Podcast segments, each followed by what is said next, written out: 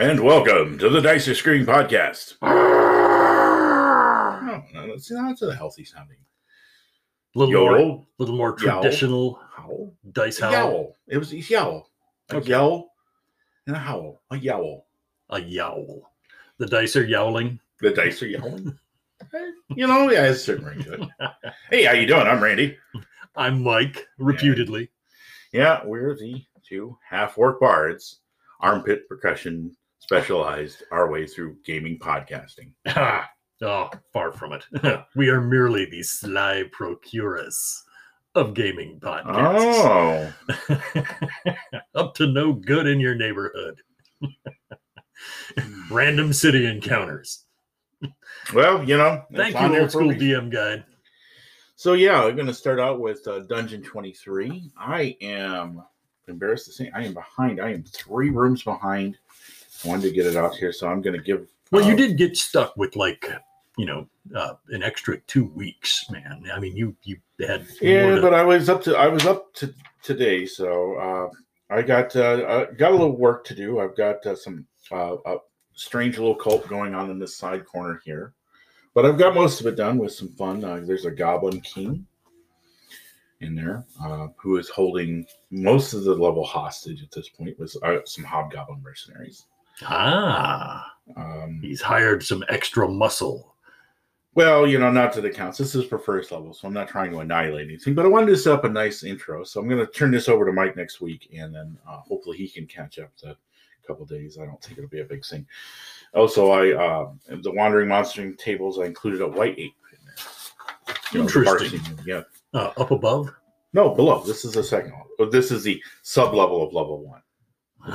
We're actually getting into the dungeon. Carnivorous ape variant?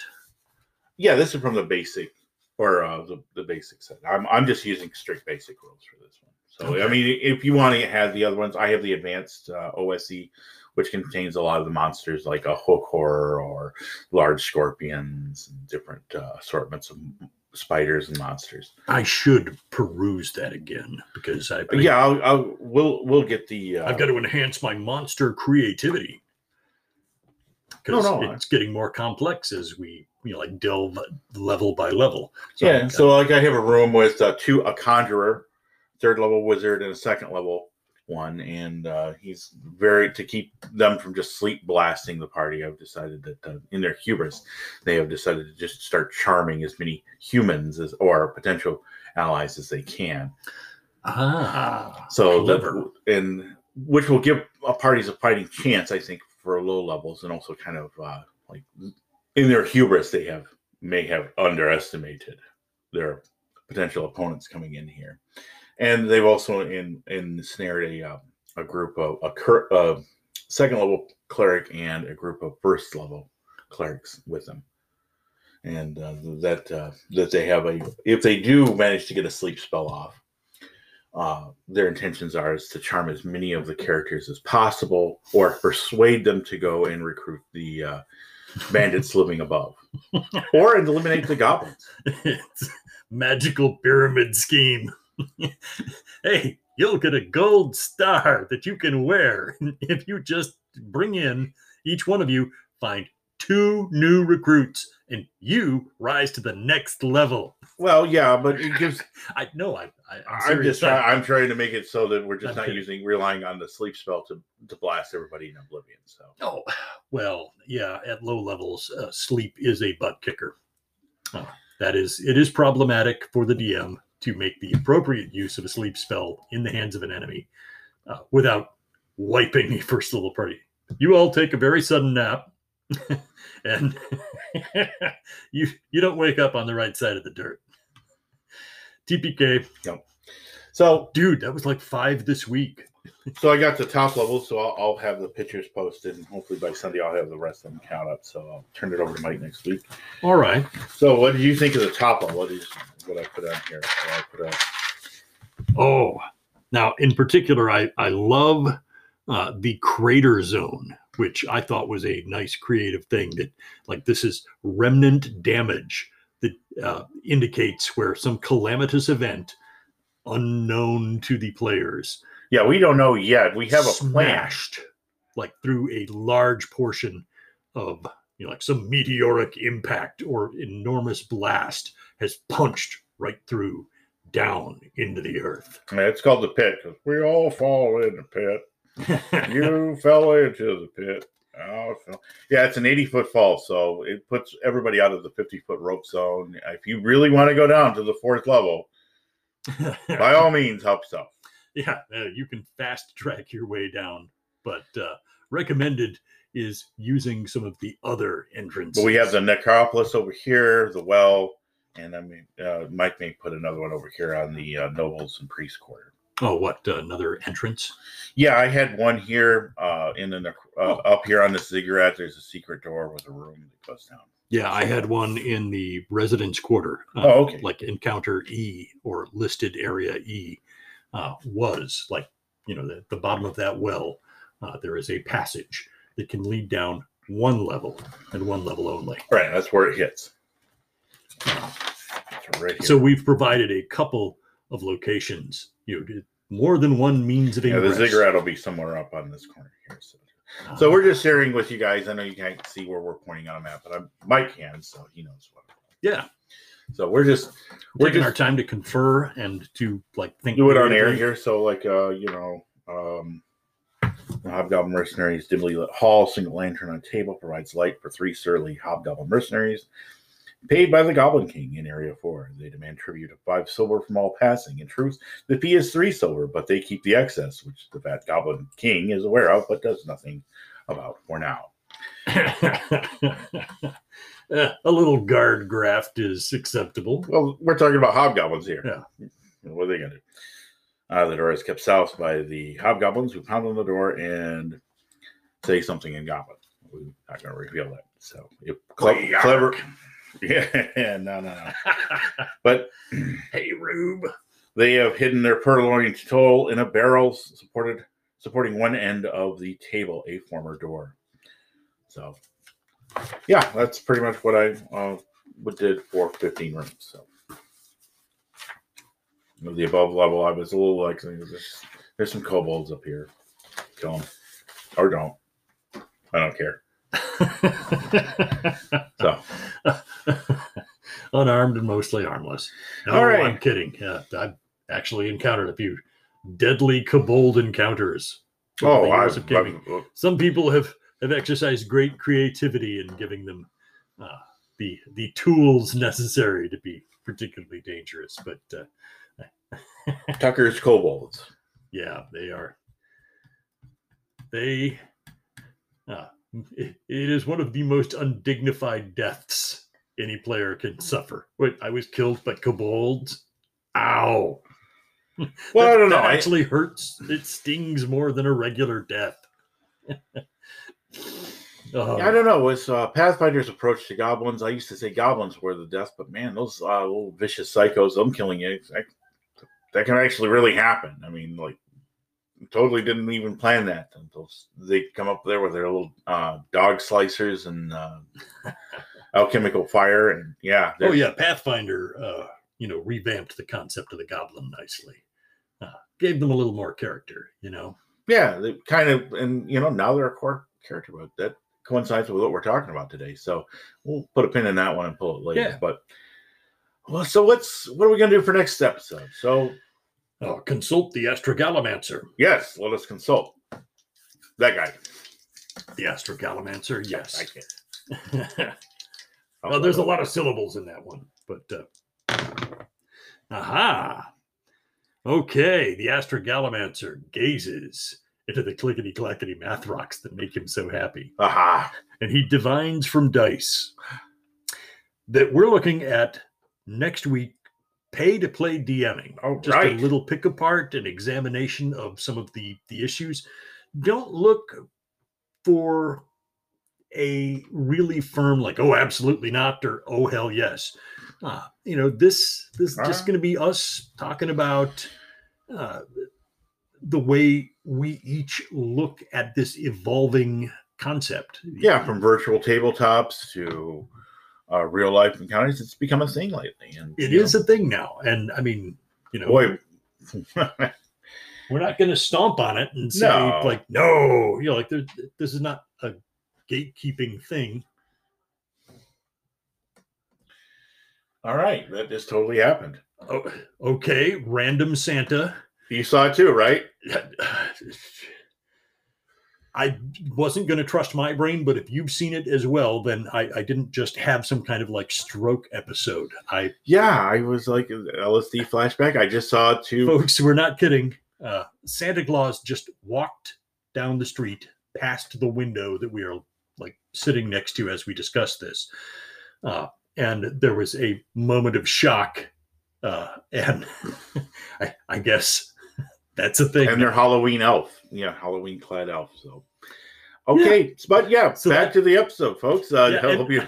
We're not here. We return you to our regularly scheduled podcast. We're not putting Owsley's old original LSD in our coffee. I swear to God. Okay, we're not like three. We're not three edibles in or anything like that. I promise you.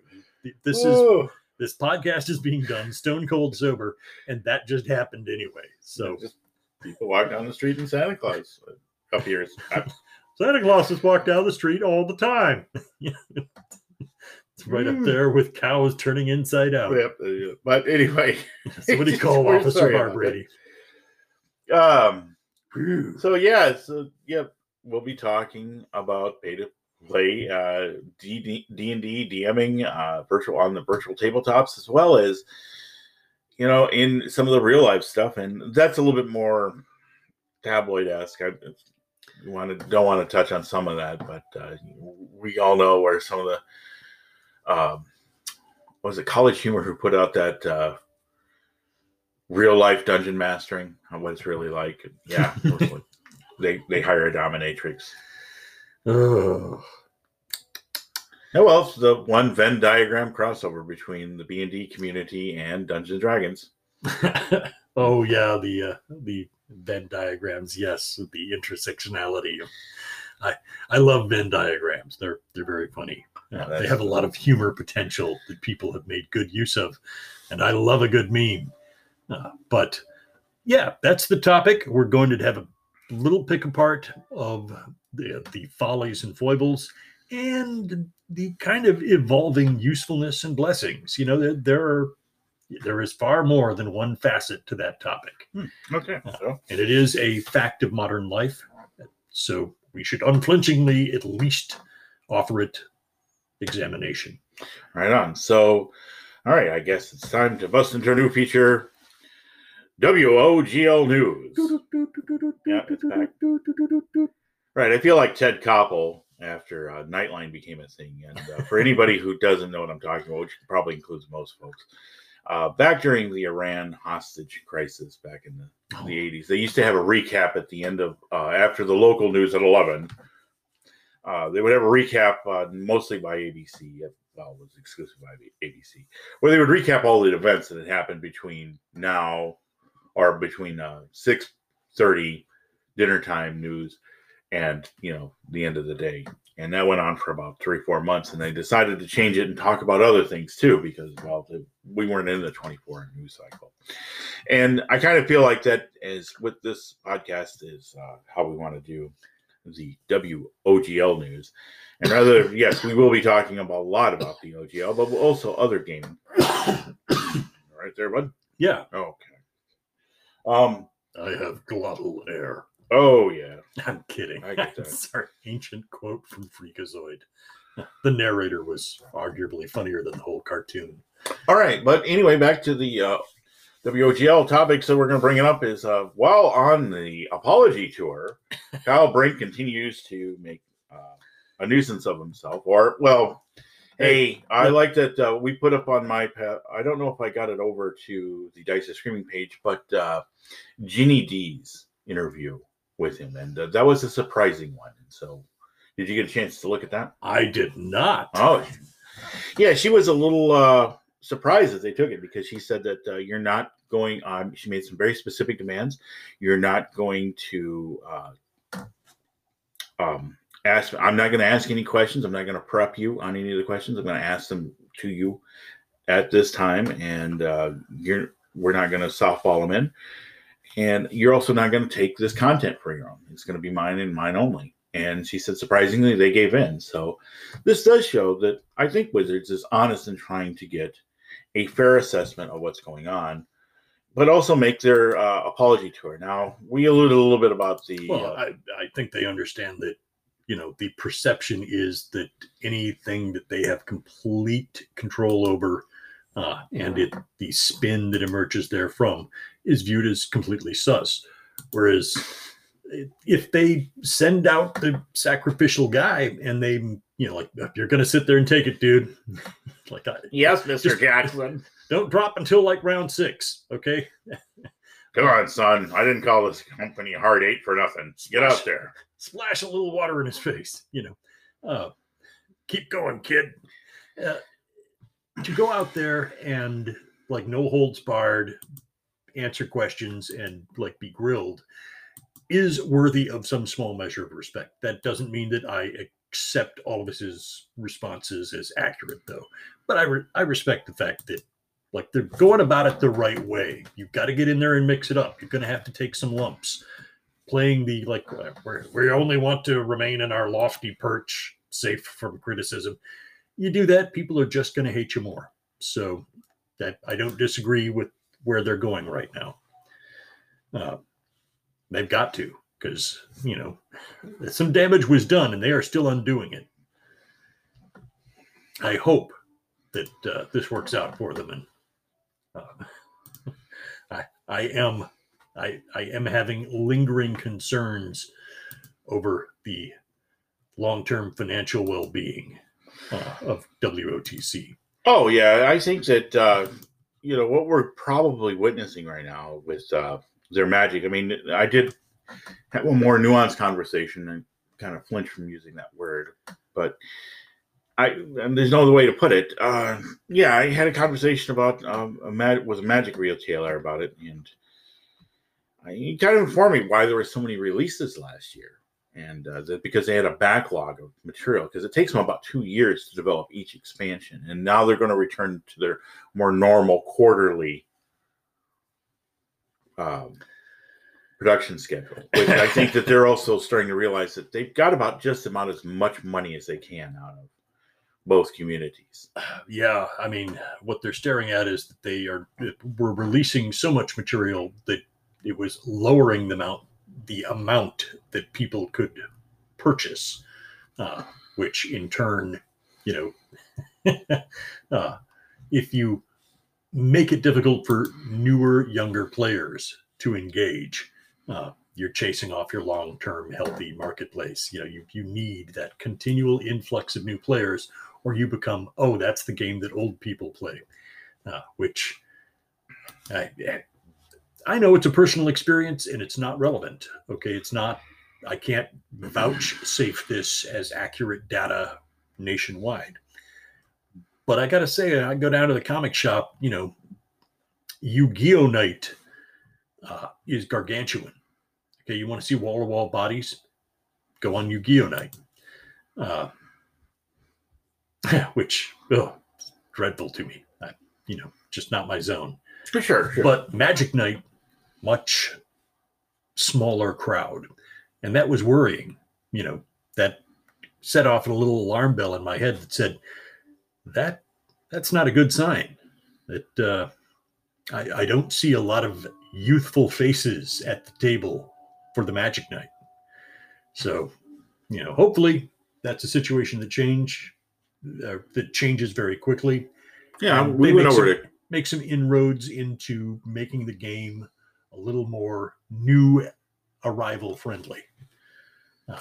Yeah, we went over to Kalamazoo a couple weeks ago, and we went over to Odyssey Games, I think it was. Yeah, Odyssey Games, and they had Magic playing during the middle of Saturday or Sunday afternoon, actually. Perfect. And they had a pretty good crowd over there. But, of course, it's a bigger venue over in Kazoo. You got Western Michigan. God, yes. With the university handy. I mean, you know, it's the one tragedy of our little burg is that, like, not having a significant university presence. I did notice also their Pathfinder section was completely wiped out. I mean, we went down to the barest pickings, huh? Yeah, yeah. Hey, good for you, Paizo. Yeah. All right. You know, we'll talk that up in a minute. But yeah, that was pretty cool that, you know, I see well, there was also 40k games going on there, but you know that's a community that we can talk about that there were on three fronts. You know, they got the STL community, you know, the 3D printer community going after them. They've got you know, the high price of the rules and the entry level to that. I mean, I've praised them before, but I think Games Workshop's got a lot going on with their starter set, which for about $200 gives you two good armies to start with, and that's a fair price considering the quality of what they're giving you. They give you a lot, but then everything else is really super pricey too. So I mean, I don't mind a steep entry price once in a while, as long as you're getting a value for your buck. And I think that those starter sets that they give you are quite valuable. I mean, you get two good forces out of that to provide a core start, but then to add them up to actual tournament level, another $200 each. Wow, come on. Yeah.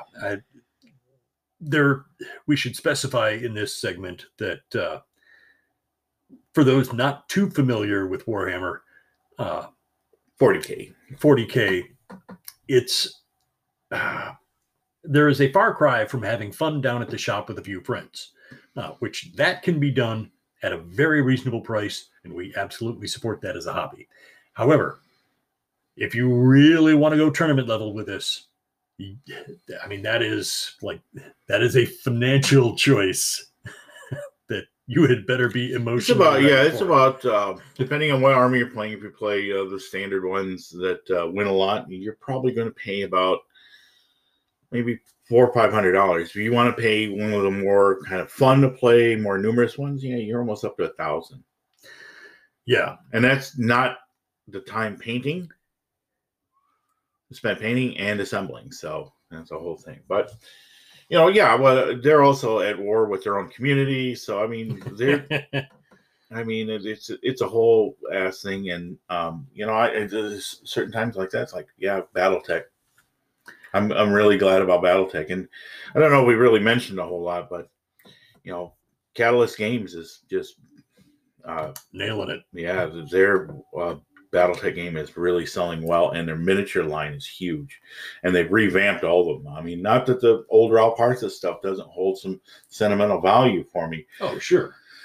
But some of those mech designs were just hokey, and they've kind of really redone them to make them look good. I mean, they had to for certain ones because of the Harmony Gold, Robotech crossover stuff with Mospita and Crusher Joe, which we may have mentioned in a previous episode on that very topic. Yeah, there were some legal requirements that forced them to move away. But you can still tell a Warhammer is a Warhammer, Marauder is a Marauder, which those are the classic mechs, you know, that you're on there, and as well as, you know, the clan mechs, the Mad Cat and the Vulture. But, you know, for a very reasonable price, you know, maybe if you wanted to get with the beginner set, $60, that gives you 8 mechs. Ooh. And then a lance costs you about $24. I mean, and that's good. And they've also now included the Alpha Strike, which is a huge rules expansion. It allows you to play large groups of mechs very quickly. So if you do want to have that large table experience, you know, here it is. But, you know, beer and pretzels gaming. And speaking about that, I've been noticing level 9 games with Kobold's Ate My Baby is also taking a big advantage of this OGL stuff. Their meme staff is right up there with Wendy's for being savage. Really? Oh, yeah, they've been taking it out. So if you haven't played Kobold's Ate My Baby, all hail King Torg. You know what I'm talking about. That's your entrance code. Tell them Randy sent you. But yeah, if you haven't been paying attention to that, you need to play some Kobold's Ate My Baby. If you're just if you have an off night, I mean, it's not a one-page game per se, but it is one of those beer and pretzels, fast, furious fun. If you want a time killer, if you want to have an evening where you laugh, okay, stop being and die a lot. Yeah. There's going to be a lot of starting over, but you're going to have a great time doing it. What do you mean my kobold dies? He has a 6th strength. Yeah, that fighter in plate mail, he has a 24. What do you mean? Yeah, you die like... He tripped and fell over on you, and it killed you. Just a 240-pound dude in plate mail just fell on you, and you're squashed. Roll your next kobold. I'll keep putting spider cider in front of him. He'll keep drinking them, and eventually he'll get drunk enough and pass out, and then probably you can kill him and take all his stuff and bring it back to King Torg. All hail King Torg. All hail King Torg. So, yeah, I mean, there's a lot of good stuff happening in gaming that I think... I don't know if you saw my post I put about the Game of Thrones, the Dance of Dragons, if you saw that at all. No, I don't think I did. You know, you got a like from Chasm. I think they like to be compared to the White Walkers. Oh. Oh, yeah. Here, I'll get it up. Yeah. Yeah. You know, so it has begun. The grip of the previous king. The old king is dead. Robert Baratheon lies dead. And, of course, I stole this from Derek. The Meltzer. King is dead. Long live the king. Yeah, this came from the Roll for Combat podcast, so probably a lot of people know what I'm talking about if you saw that. But the king is dead, and now begins the Dance of Dragons, the throne of games where the title of the world's greatest role-playing game is up for grabs. Wizards of the Coast is squatting on the throne currently, but 5 seek to unseat them, and their hold on the throne is unsteady. Wizards of the Coast are like the Lannisters, rich but despised. Critical Role are powerful like the Starks in the North, who never forget and contain themselves. Kobold Press are like the Greyjoys, taking what they want and charting their own course. And Mike Coville, DM, is akin to Tyrell, wise and calculating, ready to assert themselves rather than live under the rule of WOTC. And Paizo are the Targaryens, inheritors of the old kings. They have the dragons and the Orchard behind them. But what of Chaosium?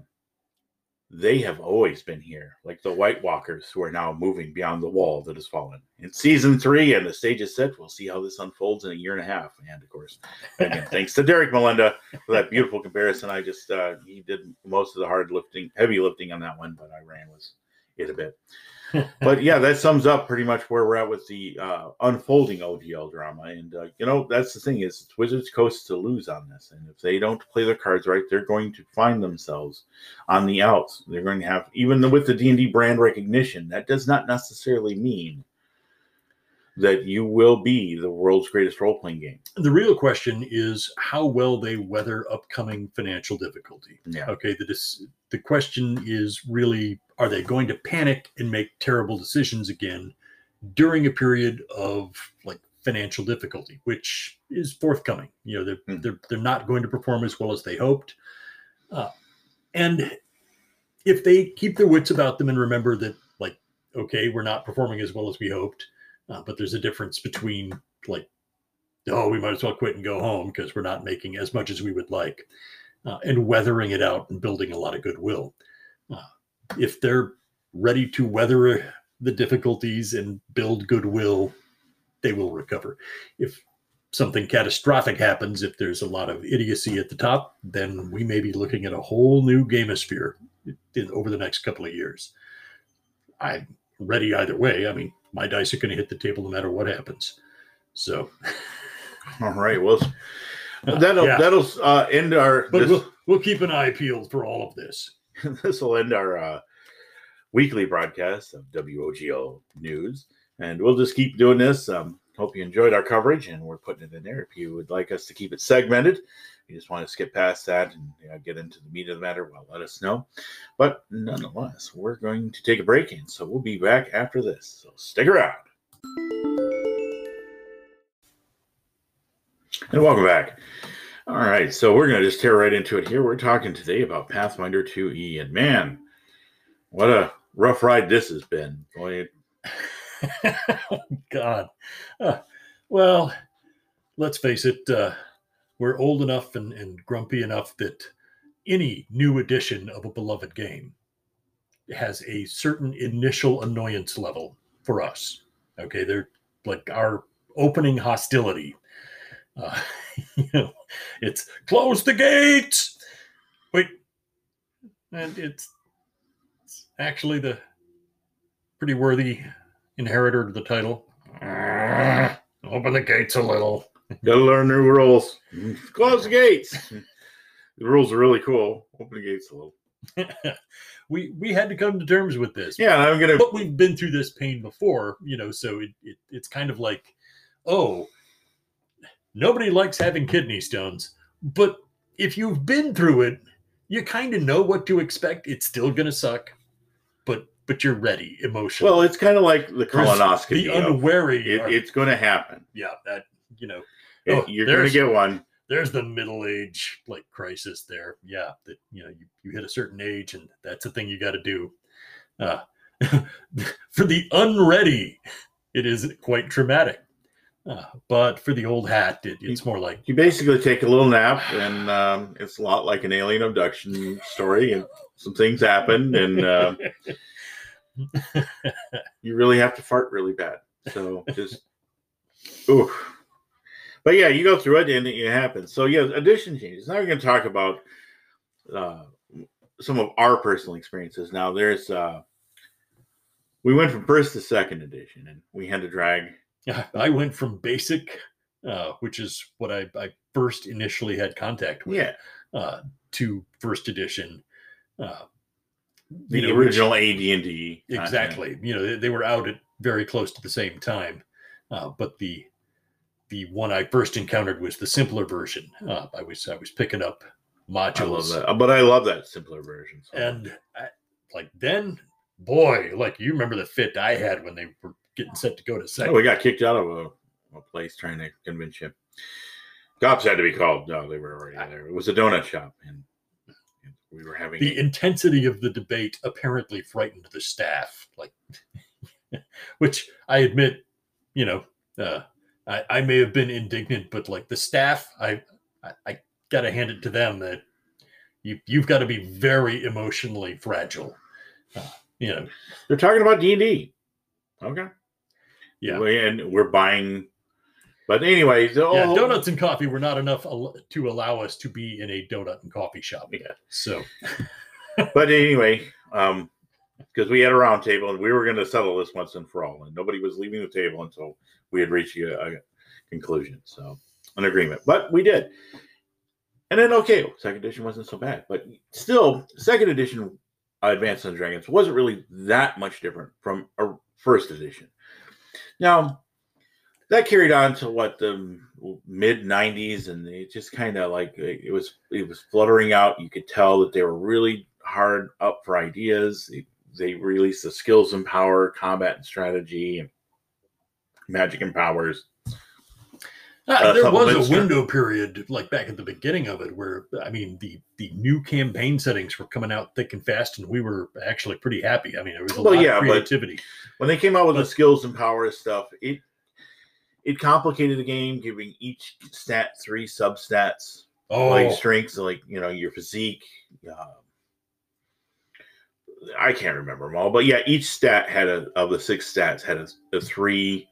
Substats, and each one had a different thing. I mean, it was ambitious, and I think that if that given enough time and support, could have really taken the game into a whole new level. But it was too little, too late, or too much, too late. And then we were in the third edition, which basically, forget everything you knew about gaming, new game, and relearn it. And which did not please me. I was like, really, really. We had to take this sharp of a divergence.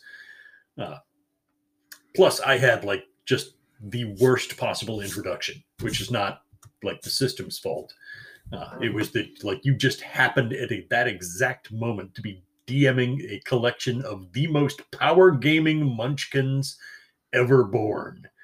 Just a cadre of the most ludicrous, number crunching, soulless dice pigs I have ever seen.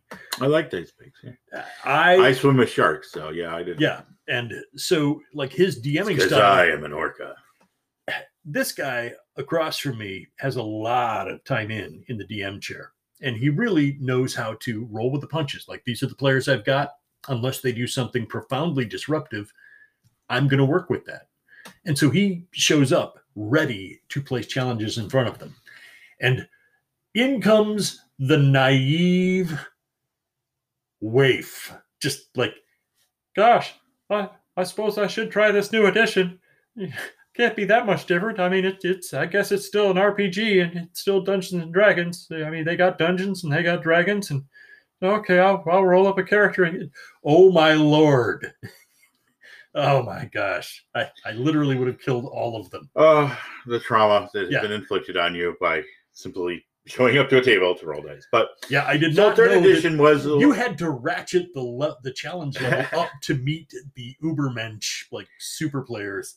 And I showed up completely unready, and I judged the game inaccurately. I judged it based on the experience I had that night. Now this sucks now. You know. But anyway, so third edition happened. We got past it. As you can tell, there's still we're still decompressing and dealing with the trauma. I kept coming back until I finally got the hang of it. But third edition would go to 3.5, and then from 3.5. it would go into fourth edition. Now, we're not going to cover fourth edition. Everybody who listens to this podcast, we did any links. We did the edition wars discussion. Right. You know. We don't need to cover that. We just go right straight into fifth edition, and that's what we're talking about. So fifth edition Dungeons and Dragons arrives.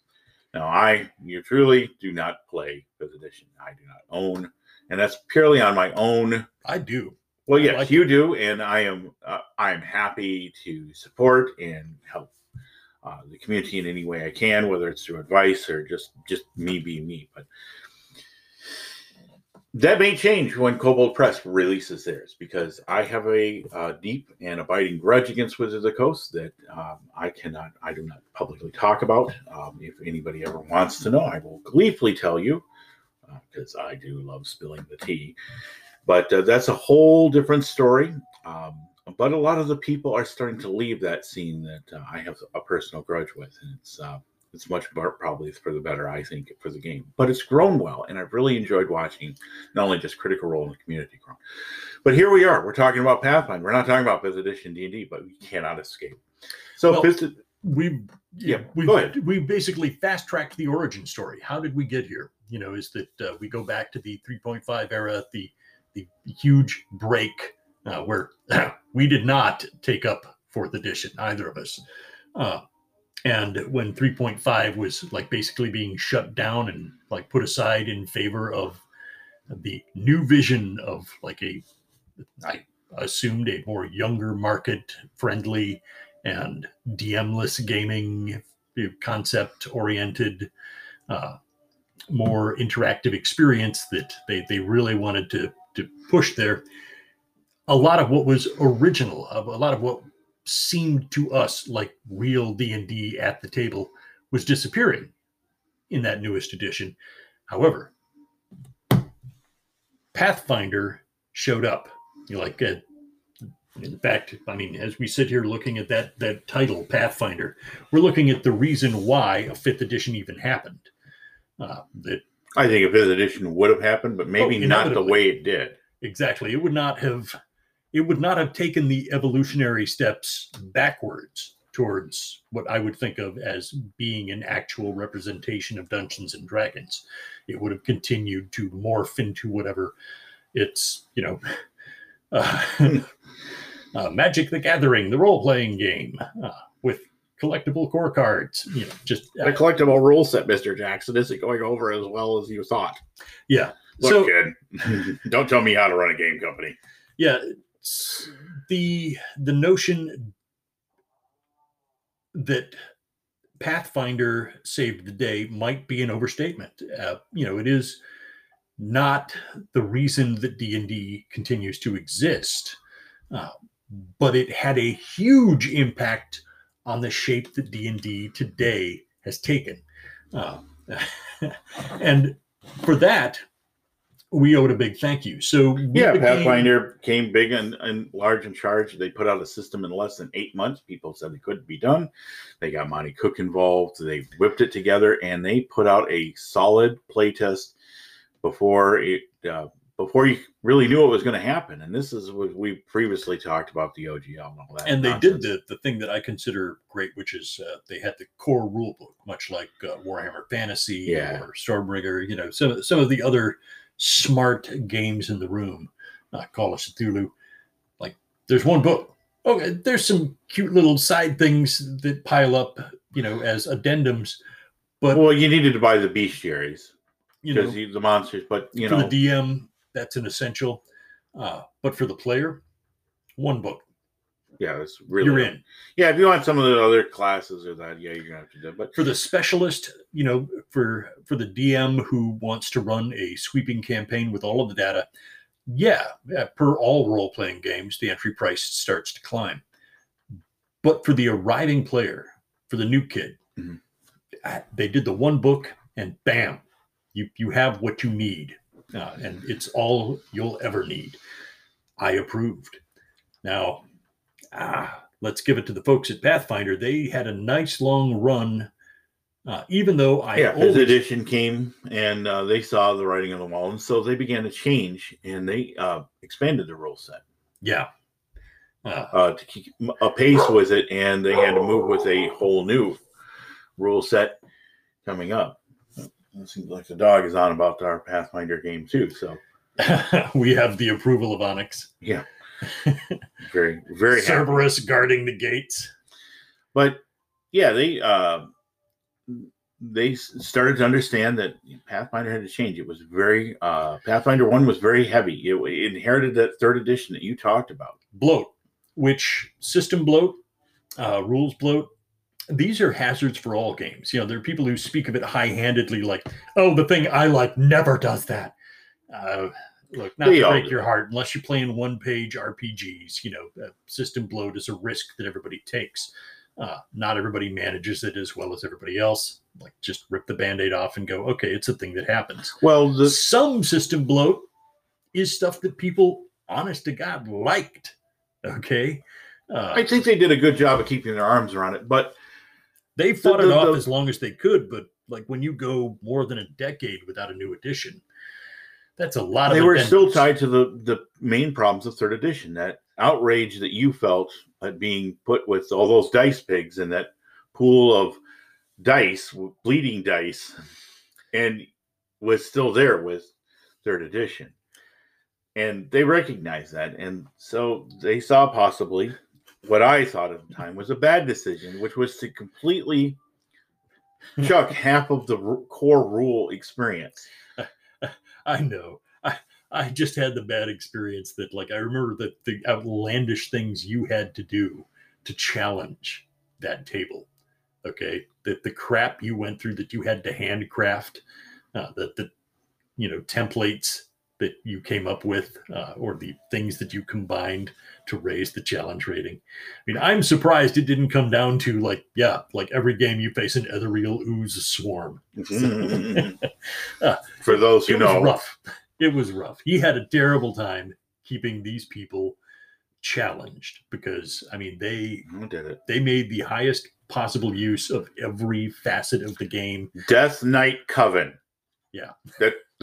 That was my thing. Vampire, epic level mages cabals. Yeah, that was our weekly games, and yeah, it was strenuous. It was tough. I had to do it mostly by hand. They pushed you to a very high level of DM writing. They really did, and I respect that you managed. But I should not. I honestly like each death knight is specialized with a different weapon. This I should have shown up and listened to what was going on before I tried to jump in. Because just jumping in, no, not with the monsters of Combat Rock. But anyway, that was the part of the third edition problem, and Pathfinder 1 inherited that. Now, I tried to, as Mike said, deny that, yeah, it's just a thing that happens. But I started to notice that, like, after running for about 12 years of Pathfinder, all my end games were exhibiting the same symptoms. There was player attrition. There was players just wanted to get to the end of it because it went on long enough. But the stories were engaging. That wasn't the problem. The problem was that the system was failing at that point in time. It was just too exhausted to sit down and enjoy the setting because you were having to do so much math and rules look up. Now, you could, even when we went with, okay, we're just using the core rule book with this one, guys, it still ended up being a mess. And I was just like, man, what is the problem here? But then they came out with Pathfinder 2nd Edition, and there were a lot of things I liked about it, but there were a lot of things I didn't like. And as we did our initial review of the initial discomfort, I think, came from the elimination of rules bloat, which meant that a lot got sacrificed in translation. that couldn't be helped. Things. Yeah, I couldn't find teleport at first, and then I got reprimanded. It's in there, and I'm like, oh, it's a level up. Oh, okay. Why did they do that? And the transparency behind that wasn't as visible as it was the core rulebook. So by the time we went to Gen Con that year, and I went up to the Paizo booth to say hi to my friends, they were like, hey, we saved a copy for you. And I'm like, oh. Yeah, we were sold out Thursday, completely gone. And I was like, oh, thanks. So, yeah, that's what we had to do. But I know you were less than excited. I grudgingly accepted right out of the gate that, well, you know, they had a very long run from their initial release.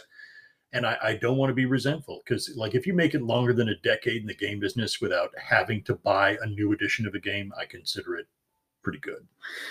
When they came out with Pathfinder Unchained, I knew something was up, and there was a lot of changes, but I didn't understand it. So now we looked back. Yeah, now this OGL thing happened, and people really start showing me like why this is the game to go to, and I'm like, okay. The structural changes that were made seem to have been like things that were very carefully bulletproofing them against making use of material that could be IP conquered and then held prisoner, obligating them to they changed like the Aboleth have a whole new name, but they're still there.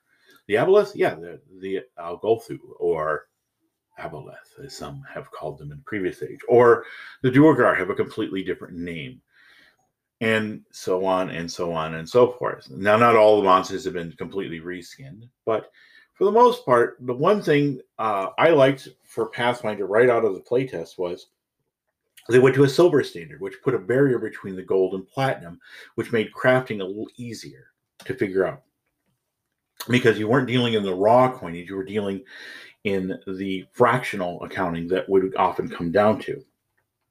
So by rounding off to round numbers, the four levels of success, critical success, failure, critical failure, all balanced on 10. The way that you built your character from ancestry to class to backgrounds, everything applies into how you don't roll for stats. You just make choices. So even the most hardened dice weasel out there was still having to come out with a character that had a viable background that attached him to the world. That's that they baked Golarion in there. Right into the rules. They didn't say like, okay, this is one where we recommend some gods or this may take place in your own fantasy world. They just said, screw it. This is about Golarion now, and you're here. And so the embrasure of the Age of Lost Omens, and people look at this book and they say it's 600 pages, but there's literally only like, let's see here. It is a weighty toll. Oh, yes. Yes, indeed. Deserves a pedestal. It does. From page, let's see, 443, playing the game, which explains all the rules. I want it bound in, leather, and lettered in gold. Oh, and they do have those. On the back, there should be something that looks vaguely like it might once have been a tattoo. Oh, yeah, the Sahedron star. One extra dark. And it goes from 443 to 481, so... Yeah, about 40 pages. But that's it to explain the game. It explains all the modes. I like the encounter modes from, obviously, combat, which can be anything from fighting to social combat to exploration mode, which is, scouting, casting detect magic. Follow the expert. Scouting. You versus the area. Yep, and also in social terms, it's investigation, revealing information, and then of course during downtime mode, which is retraining, gathering information more succinctly, crafting and making magic items. How to make it swift and painless, right? And so you have three modes that you can just drift seamlessly in. Yeah. And then the rest is the game master, the world, and the biggest section is of course the spells. But what a great book this is because it covers each section, which covers the characters, has everything you need to play that character. The feats are all there. Yes, there is a small feat section for general and ancestry feats, but your character, your race also is a factor that goes up in here. So your ancestry really pulls through, and we'll pull the pin on the goblin. Yeah. And they say, play the goblin. If, why would you want to play a little sack of crap that goes around stealing children to eat and setting things on fire? You might stray to prove that you have a place among other civilized people, perhaps even to yourself. You might like to play a goblin if you like to fight tooth and nail, sometimes literally, to protect yourself and your friends from danger. You might also play a goblin if you like to lighten the heavy emotional burdens others carry and amuse yourself with pranks and antics. And others probably work to ensure you don't accidentally or intentionally set too many things on fire. Assume you can't or won't read, because they think words are evil, and wonder how you survive given your ancestry's typical gastronomic choices, reckless behavior, and love of fire. And so they've made goblins a core choice with some caveats that you're going to have some problems playing this. People are not going to like you. A lot of people expressed an interest in playing them or having them in their party and statted out as player characters, because so many people had so much fun with like goblin NPCs. They're great for DM comic relief, but these are things that I personally think ought to be tightly reined in. Yeah. But now you can play a goblin that is a different one. And each, class has different ways to play. Like a bard now, you not only decide, hey, like I play a musical instrument for a living. What kind of virtuoso are you? Are you an orator? Are you a singer or composer? Or are you just a simple performer given a muse? Or are you half-orc armpit percussionist? Exactly. So, yeah, we'll probably at some point make stat ourselves up as 2 first-level half-orc bards. Performing our number one hit, The Couch That Burped. And my personal favorite, Oolong Egg Salad Sandwich. Roll out the Owlbear. Yes, roll out the Owlbear. All right, yeah, so Pathfinder 2 has a lot of innovations, but it also is a lot thicker than D&D 5th edition, which was a curious choice for me. I was like, what are you guys doing, man? I mean, I get it. Why you want to go simpler, but it seems like you threw out the baby with the bathwater in this one. And so now, given a second look, I'm starting Abomination Vaults with my group Monday. And bravo. Yeah, also Wednesday. So I'm going to run them side by side and see how the campaigns compare. Abomination Vaults. Yeah, that's right on the shelf. I don't know that one. Well, yeah, that's the level up Pentrabath 1 through 10. Interesting. So that's kind of an open acknowledgement that they're not aiming for I've got to go all the way to 20th level. Some of them do, some of them don't. And I like that. That's a smart move on their part. They did it with Starfinder. You noticed where the drift was, which was at the very highest threshold level of gaming. People seemed to have the greatest level of trouble. So maybe not a bad idea to build campaign paths that when they come to the close and victory has been achieved, like it's well before 20th level. But it seems like Pathfinder, and I'll know for myself, plays better at high levels. There's not that discrepancy. For instance, some of the DCs go up much more exponentially because, like, let's face it, the Vorpal Sword in Pathfinder had a fortitude save DC 20 to avoid being decapitated. For a character that would have a Vorpal Sword at that level, which was 15th through 17th level at least, at the earliest, most of the monsters and creatures they're fighting, rolling over a 20 with all their fortitude saves, not a problem, especially a dragon. You're never going to, unless it rolls a natural 1, which, that's a 5% chance. Now, 37. And, still that can be a pretty hard one for most monsters to avoid, but it has secondary effects. They balanced it a lot more to the end game, which I don't think 3rd edition, that was one of the problems. It just didn't balance to the high level game. They got it to like a certain point. They said, yeah, that's good enough. Nobody's going to play past 10th, 12th level anyway. Who cares? Oh, boy, they got that wrong. Yeah, they did. And then when they tried to do stuff with epic level and all that, whew, yeah. But you do see, like with Owlcat Games, like the Kingmaker Adventure Pass, which is also sitting on the shelf for 2nd edition, goes all the way to 120, and it plays pretty darn well. So from what I've heard from a lot of people that played it with 2nd edition, it holds up. So I'll see for myself, but I'm encouraged by what I have. So this is kind of like a, we've talked about the Pathfinder system. If you're curious, you can look up a lot of how-tos.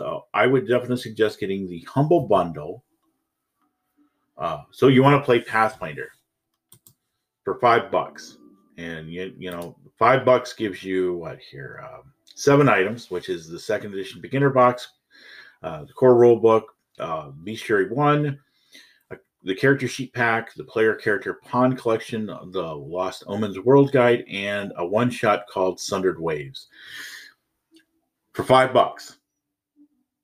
You know, if you're ever curious, do it. You can, of course, spend as much as you like, you know, go all the way up $40, but $25 is your nominal buy-in for everything else. So, which gives you, whoa, that's a whole lot of stuff. Too quick to count. Yes, it does. Yeah, that gives you 28 items. So, yeah. 28 for 25. Yeah, and also Kobold Press is Humble Bundle, too, if you're worried about that. You want to play some 5th edition material and you don't want to, you might get a good fresh influx of good stuff. Check out Kobold Press's 5th edition Humble Bundle. So anyway, we're not going to wrap it up because we have another little thing here we want to put in. Oh, yeah. I think we got enough time to slip it in, but that's what we wanted to say about Pathfinder. So thanks to Mike for helping me out on this one. I really appreciate your support. But before we go, we want to mention, just want to focus. I mean, okay. I just want to take a look. Right. No, all right. We're just going to talk about RPG Cafe Corner here. Yeah, yeah. Cozy corner. Safe, safe place. It's happy. It's happy in here. And we're going to talk about a new Kickstarter out. Harn World will put it up on our Facebook page. It's coming out with their RPG setting hardback, and it already. Wow, it's already funded $26,975 at the time of the podcast. Yeah, yeah. It has not been up for very long, so. Yeah, and in this one, you're going to get, for $69, a 256-page book for the Harn World. And it includes not only the Harn World and the Harn Index, but it includes the continents of Kisira, Lycia, and the cities and towns, along with physical map, and it has a PDF version. Now, the Harn Index is an alphabetical general reference source book for game masters using Harn World as an RPG setting, and includes geographical entries, economic and guild entries, something that Mike would definitely like, along with the religions and gods, cultural and political entries, and, well, as a note on pronunciation for me, because I am terrible at Harn World pronunciations. So. That's because they, man, you know, they never met a word that didn't need some umlauts and like a couple of emphases, and just every opportunity to throw that in there. They're happy to do it, which lends a certain air of authenticity. It's like reading medieval French or Latin or this or that or the other thing. How do you pronounce that? Okay, that feeling's pretty authentic. But we've covered Harn. Not necessarily enjoyable all of the time. But hey, we've talked about Harn before, and this is a heck of a good deal and an outing from a trustworthy source. It's a 40th anniversary edition and well worth picking up. Definitely suggest getting this one and helping out the fine folks over at Columbia Games, because Harn is one of the great undiscovered and best kept secrets in RPG history, along with Glorantha and Forgotten Realms and all the others. So good stuff, but I think that's going to do it for us. We're running out of time here, so the countdown has begun. But anyway, like us on our... support us on our podcast if you like us, follow us on Facebook, and do all those fun things. But until next time, we're gonna just roll the credits here. So may the dice always roll in your favor. We're out. See ya.